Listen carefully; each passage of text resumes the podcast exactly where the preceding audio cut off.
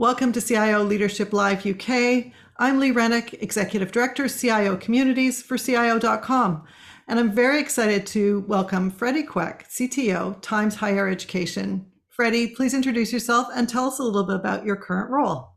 Hi, Lee. Uh, thank you for this opportunity to learn and share with the uh, CIO leadership uh, community. I'm the uh, Chief Technology Officer at Times Higher Education. So we are well known for the World University Rankings. Uh, we are in the past a traditional publishing company uh, serving the higher education sector, but uh, now we are a data company. So we do all kinds of uh, interesting things with data. One of the most recent ones is that uh, we we developed this thing called the SDG uh, rankings, where it helps the higher education institutions to measure themselves against the United Nations 17 Sustainable Development Goals. So we not only work with uh, those organizations, but we're also working with uh, governments and uh, also uh, corporates. Oh, fantastic. So, a lot of cross sector work. I really appreciate you sharing that with me, Freddie. And I appreciate you joining us today very, very much. We've created this series to support technology leaders in their leadership and tech journey. So, the first question I ask everyone this question Can you please tell us a little bit about your own career path and provide some insights or tips on that road path? Are there any lessons learned that you could share? Uh, sure. I, I think um, I may describe myself as a fairly sort of come from a traditional route into you know my IT career. I grew up in Singapore. I started playing games with a Radio Shack TRS AT computer. Uh, but then I started taking night classes uh, by adults when I was a student uh, because I wanted to study computing, and there was no such thing in Singapore in those days. Um, so I then came to the UK, uh, thanks to the BCS for having a higher education qualification that allows me to go and uh, do my my postgraduate diploma and followed by my master's at the London School of Economics. And whilst I was studying there, I found myself a part-time job. It was a choice of working for either McDonald's or working for this publishing company where in those days there was no computers, there was no internet.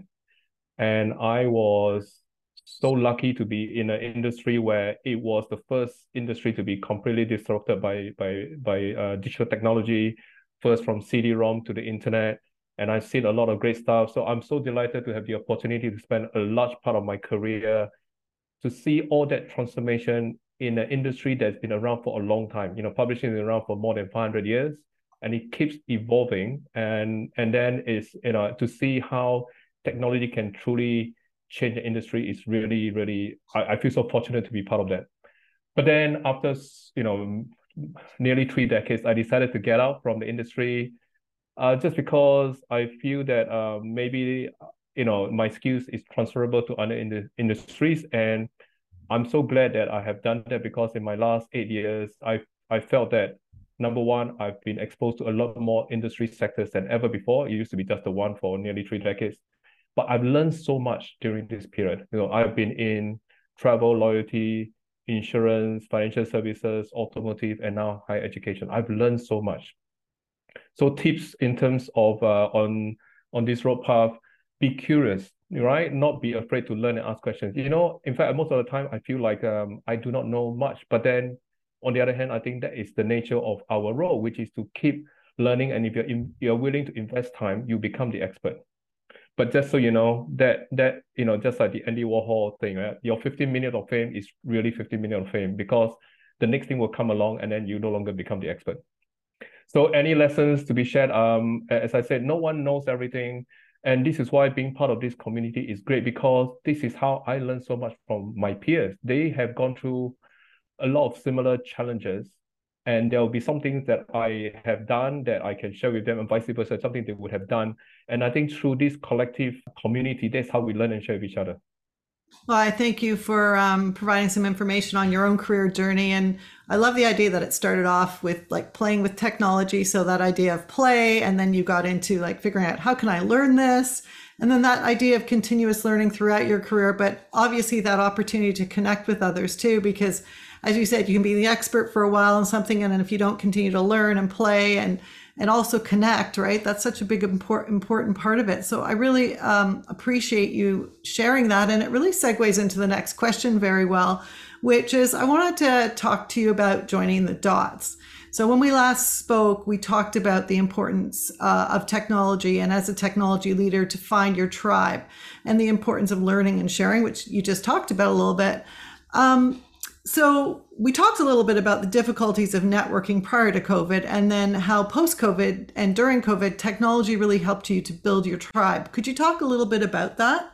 Sure. Um, so so let's just take ourselves back a bit to the beginning. You know, I, I mentioned about being in the publishing industry for nearly three decades. What I found really interesting was that I knew nobody that was doing what I do until the last few years before I got out from the industry. And that's where a number of us uh, started forming this thing called the Publishing Leaders Forum. And I'm so delighted that that forum has continued to exist today. So every year people will still come together and it's not more than just publishing leaders. It's just pretty much the publishing industry coming together where we learn about different, you know, how we solve same problems, you know, in different ways. Um, and, and this is an example where that was my tribe that I found where most of us have been solving the same problem in isolation. So that's pre-COVID, right? Um, and now you can see that was also the beginning of the tech sector being well known to be promoting this concept of uh, an ecosystem, concept of being open. Those are very important principles in the world today because if you look at the level of innovation that's been driven from being open, it's fantastic, mm-hmm. right? And then that's why there's a lot of things that others can learn from the tech sector. So that's one. Now, when you talk about COVID, so pre-COVID, I, I think it was very hard for people to, you know, there was a way of working, way of building relationships, way of engaging. If I do not know you, I need to find ways to know of you, and I may have to knock at your door, turn up at your office just to have a conversation. And most of us are too busy, right? So that rarely happens. But with COVID, it changes completely. We can just, hey, how are you? Can we jump on a Zoom call and have a chat? And and it was just um, it was just opportunistic that during this period when we as technology professionals take granted for granted that we know how to use technology i see my children you know struggling to to get online to have their education. And and this is my children who, who who has gone to a pretty decent school with a father who is an IT professional. And when I see this, them struggle it makes me think about what happens to others. And this is where a number of leaders came together and say, hey, um, could we help these three schools in the northeast of the UK, Sunderland, one of the most deprived part of the country? They need 150 devices and, and they're really struggling. Can we set up a campaign to help them? Just to divide or, or donate devices. And you know what? Uh, it was very difficult. Mm. Uh, but to cut a long story short, what was then interesting was that uh, this, this therefore, you know, I talk about being curious. I say, look, how can we not possibly solve this small problem of 150 devices when there are so many IT leaders involved doing all kinds of things such as social media campaign, you know, doing YouTube things that, you know, none of us like to do, right? But we had to put ourselves out there because we thought we we're trying to do something good. But it was because of that that I was able to very quickly over a three week period talk to 60 leaders. And then I realized that I've now got a lot of data, a lot of evidence, a lot of insights from my peers. What do I do with that? Right? So now I realize that I have actually got a tribe and so this and I will come to that later about the research that I do, but it was because of first COVID, because of the technology, because of this curiosity of trying to understand and solve a problem. This is how now I feel that I have found my tribe. And uh, by the way, my my tribe, which is the IT uh, leaders communities, there's no such thing as one place to find them. There are many places okay and this uh, this uh, community the cio community that that um, that i'm participating is one of those communities.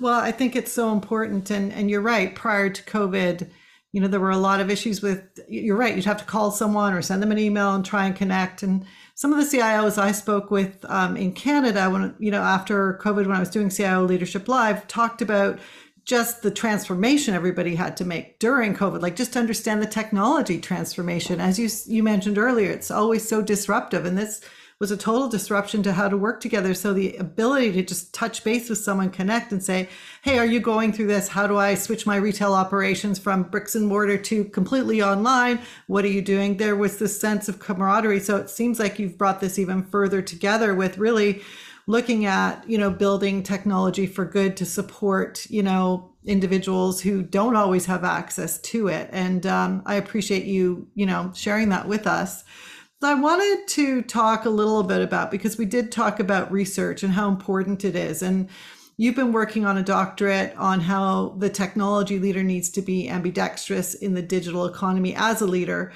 Can you please tell us a little bit about your research and the work you're doing in this area to, to provide evidence based knowledge to support the modern tech leader?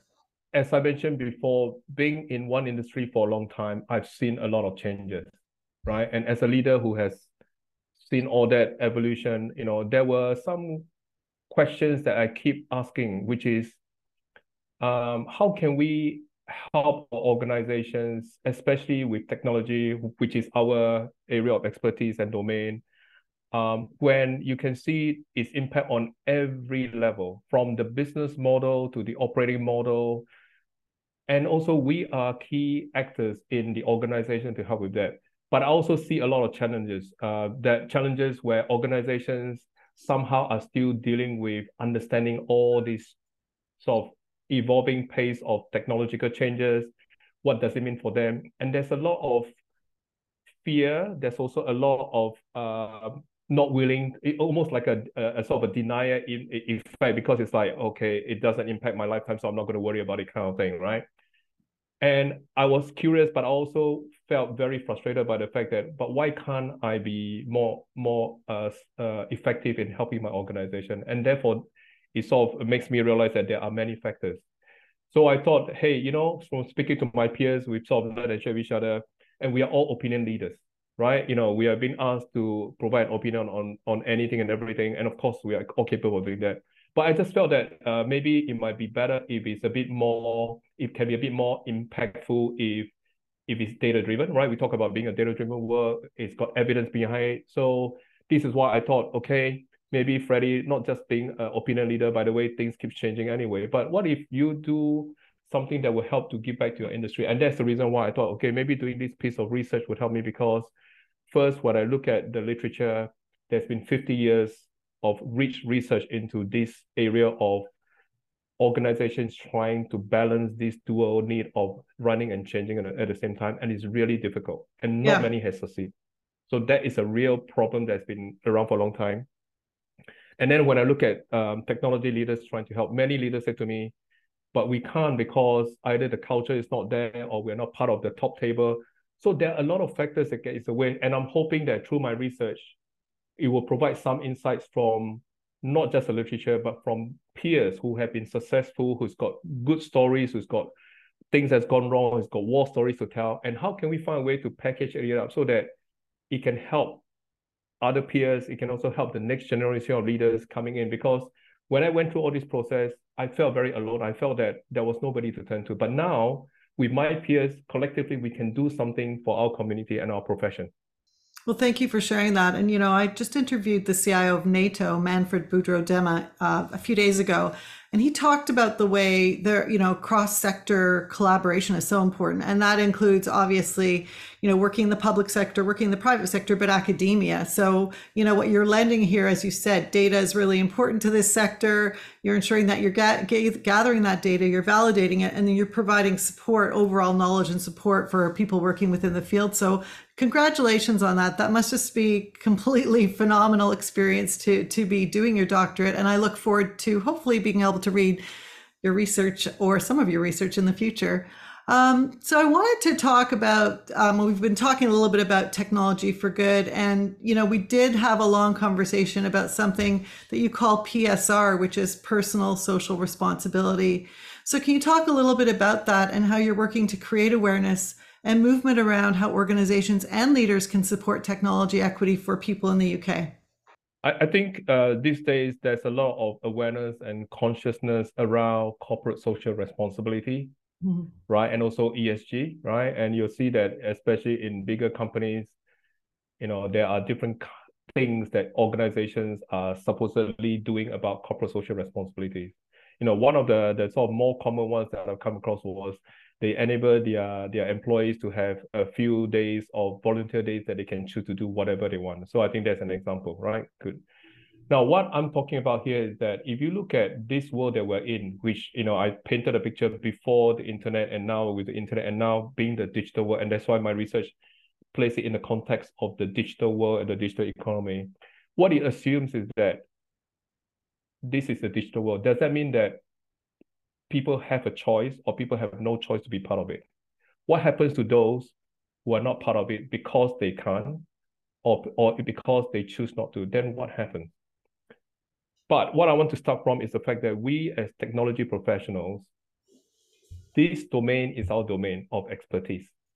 We are all qualified to help the next person who needs our help. So the question is, what can we do to harness that ability, that superpower that we have, right? Because you know we may take it for granted. Oh, no big deal, we got it. But you know what? There's a lot of people who, when they come across us, they'll be thinking, "Wow, this person's got a superpower. They know how to turn a phone on and do something smart with it." And we need to acknowledge that there's a lot of people out there that cannot do that for many reasons, right? A, a simple way to relate to it would be that we got to look at it. It's, it's very, very complex because it's intertwined with many other social issues like, you know, poverty and homelessness and all those things. But if you look at it from three dimensions, you know, people tend to look at it as have or have nots, right?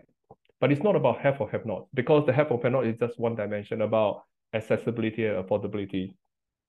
There's also about can and cannot, right? Whether right, and but there's also another one which is uh, will or will not. So you can see I've just only drawn out three dimensions, but there's a lot more to this thing. The point about personal social responsibility is that we as technology professionals, because we have this special skill, not special skill, a, a, a quite a valuable skill that we take for granted, but people see as a superpower, we should do something with it every day where possible to help our neighbor, to help our friends, to help somebody in society who needs our help. And that's what personal social responsibility is about. It's something that we don't have to wait for anybody. It's something that is within us, within our ability. And you know what? By just helping one person is already a, has got a very profound, impactful impact on everything else that happens in society. I appreciate you sharing that. And it is so important. And I think when you gave your first example around, you know, reaching out to other technology professionals to get some devices and hardware and connectivity in the hands of people that didn't have access to it um, for various reasons, you know, that's one person, like you said, per your own personal social responsibility, pushing that and moving that forward to create a wave of generosity and taking care of our communities. And I, and I think that's so important. Um, you and I talked about, you know, um, diversity in tech and in Canada, there's certainly, you know, very bleak stats around women in our sector. So, you know, I'm personally looking at, and I am supporting uh, an organization that, you know, trains and exposes young girls to coding and being a tech leader and all of the things that, that to motivate them to go to the next step. And, you know so i think it's just that that passion that connects with it as well. And certainly from a technology standpoint there is that opportunity to make so much change in others lives. So i really really appreciate you sharing what you've been doing. And um, you know look forward to learning more about it in the future as well so I wanted to shift my last question here to talk about an innovation and obviously uh, a hot, hot topic in market right now, which is Gen AI and LLMs. They're so prevalent in discussions about innovation and with the CIOs and senior tech leaders I'm speaking with. So I was hoping, Freddie, you could share your views on Gen AI and LLMs and perhaps some of the ways you're looking at deploying or what you're seeing in market right now. Uh, here, so here is yet another example where, you know, we are opinion leaders on things that happens all the time. I, You know, it was only not that recently, uh, not that sort of uh, uh, uh, long ago that you know I was talking about metaverse, and then not that long ago talk about AI, and not that long ago we talk about blockchain. You know what I mean? So it just keeps on going on and on. So first of all, the technology is not new. You know, even when I was at uni more three decades ago, at that time I learned about image recognition, about expert systems. You know, it, it's all been there. But I think it's it's more to do with the fact that um the big tech companies like Google and Facebook that has made this technology available and mainstream application that is helping people to understand the power. For example, you know, like you know, with image recognition is is it it is quite precise because you are talking about uh, understanding objects and recognizing objects, and this is why you know you have Google Maps and your sort of face recognition technology. They are very advanced today, and that's why we have driverless cars. Those are things that are made possible by technology.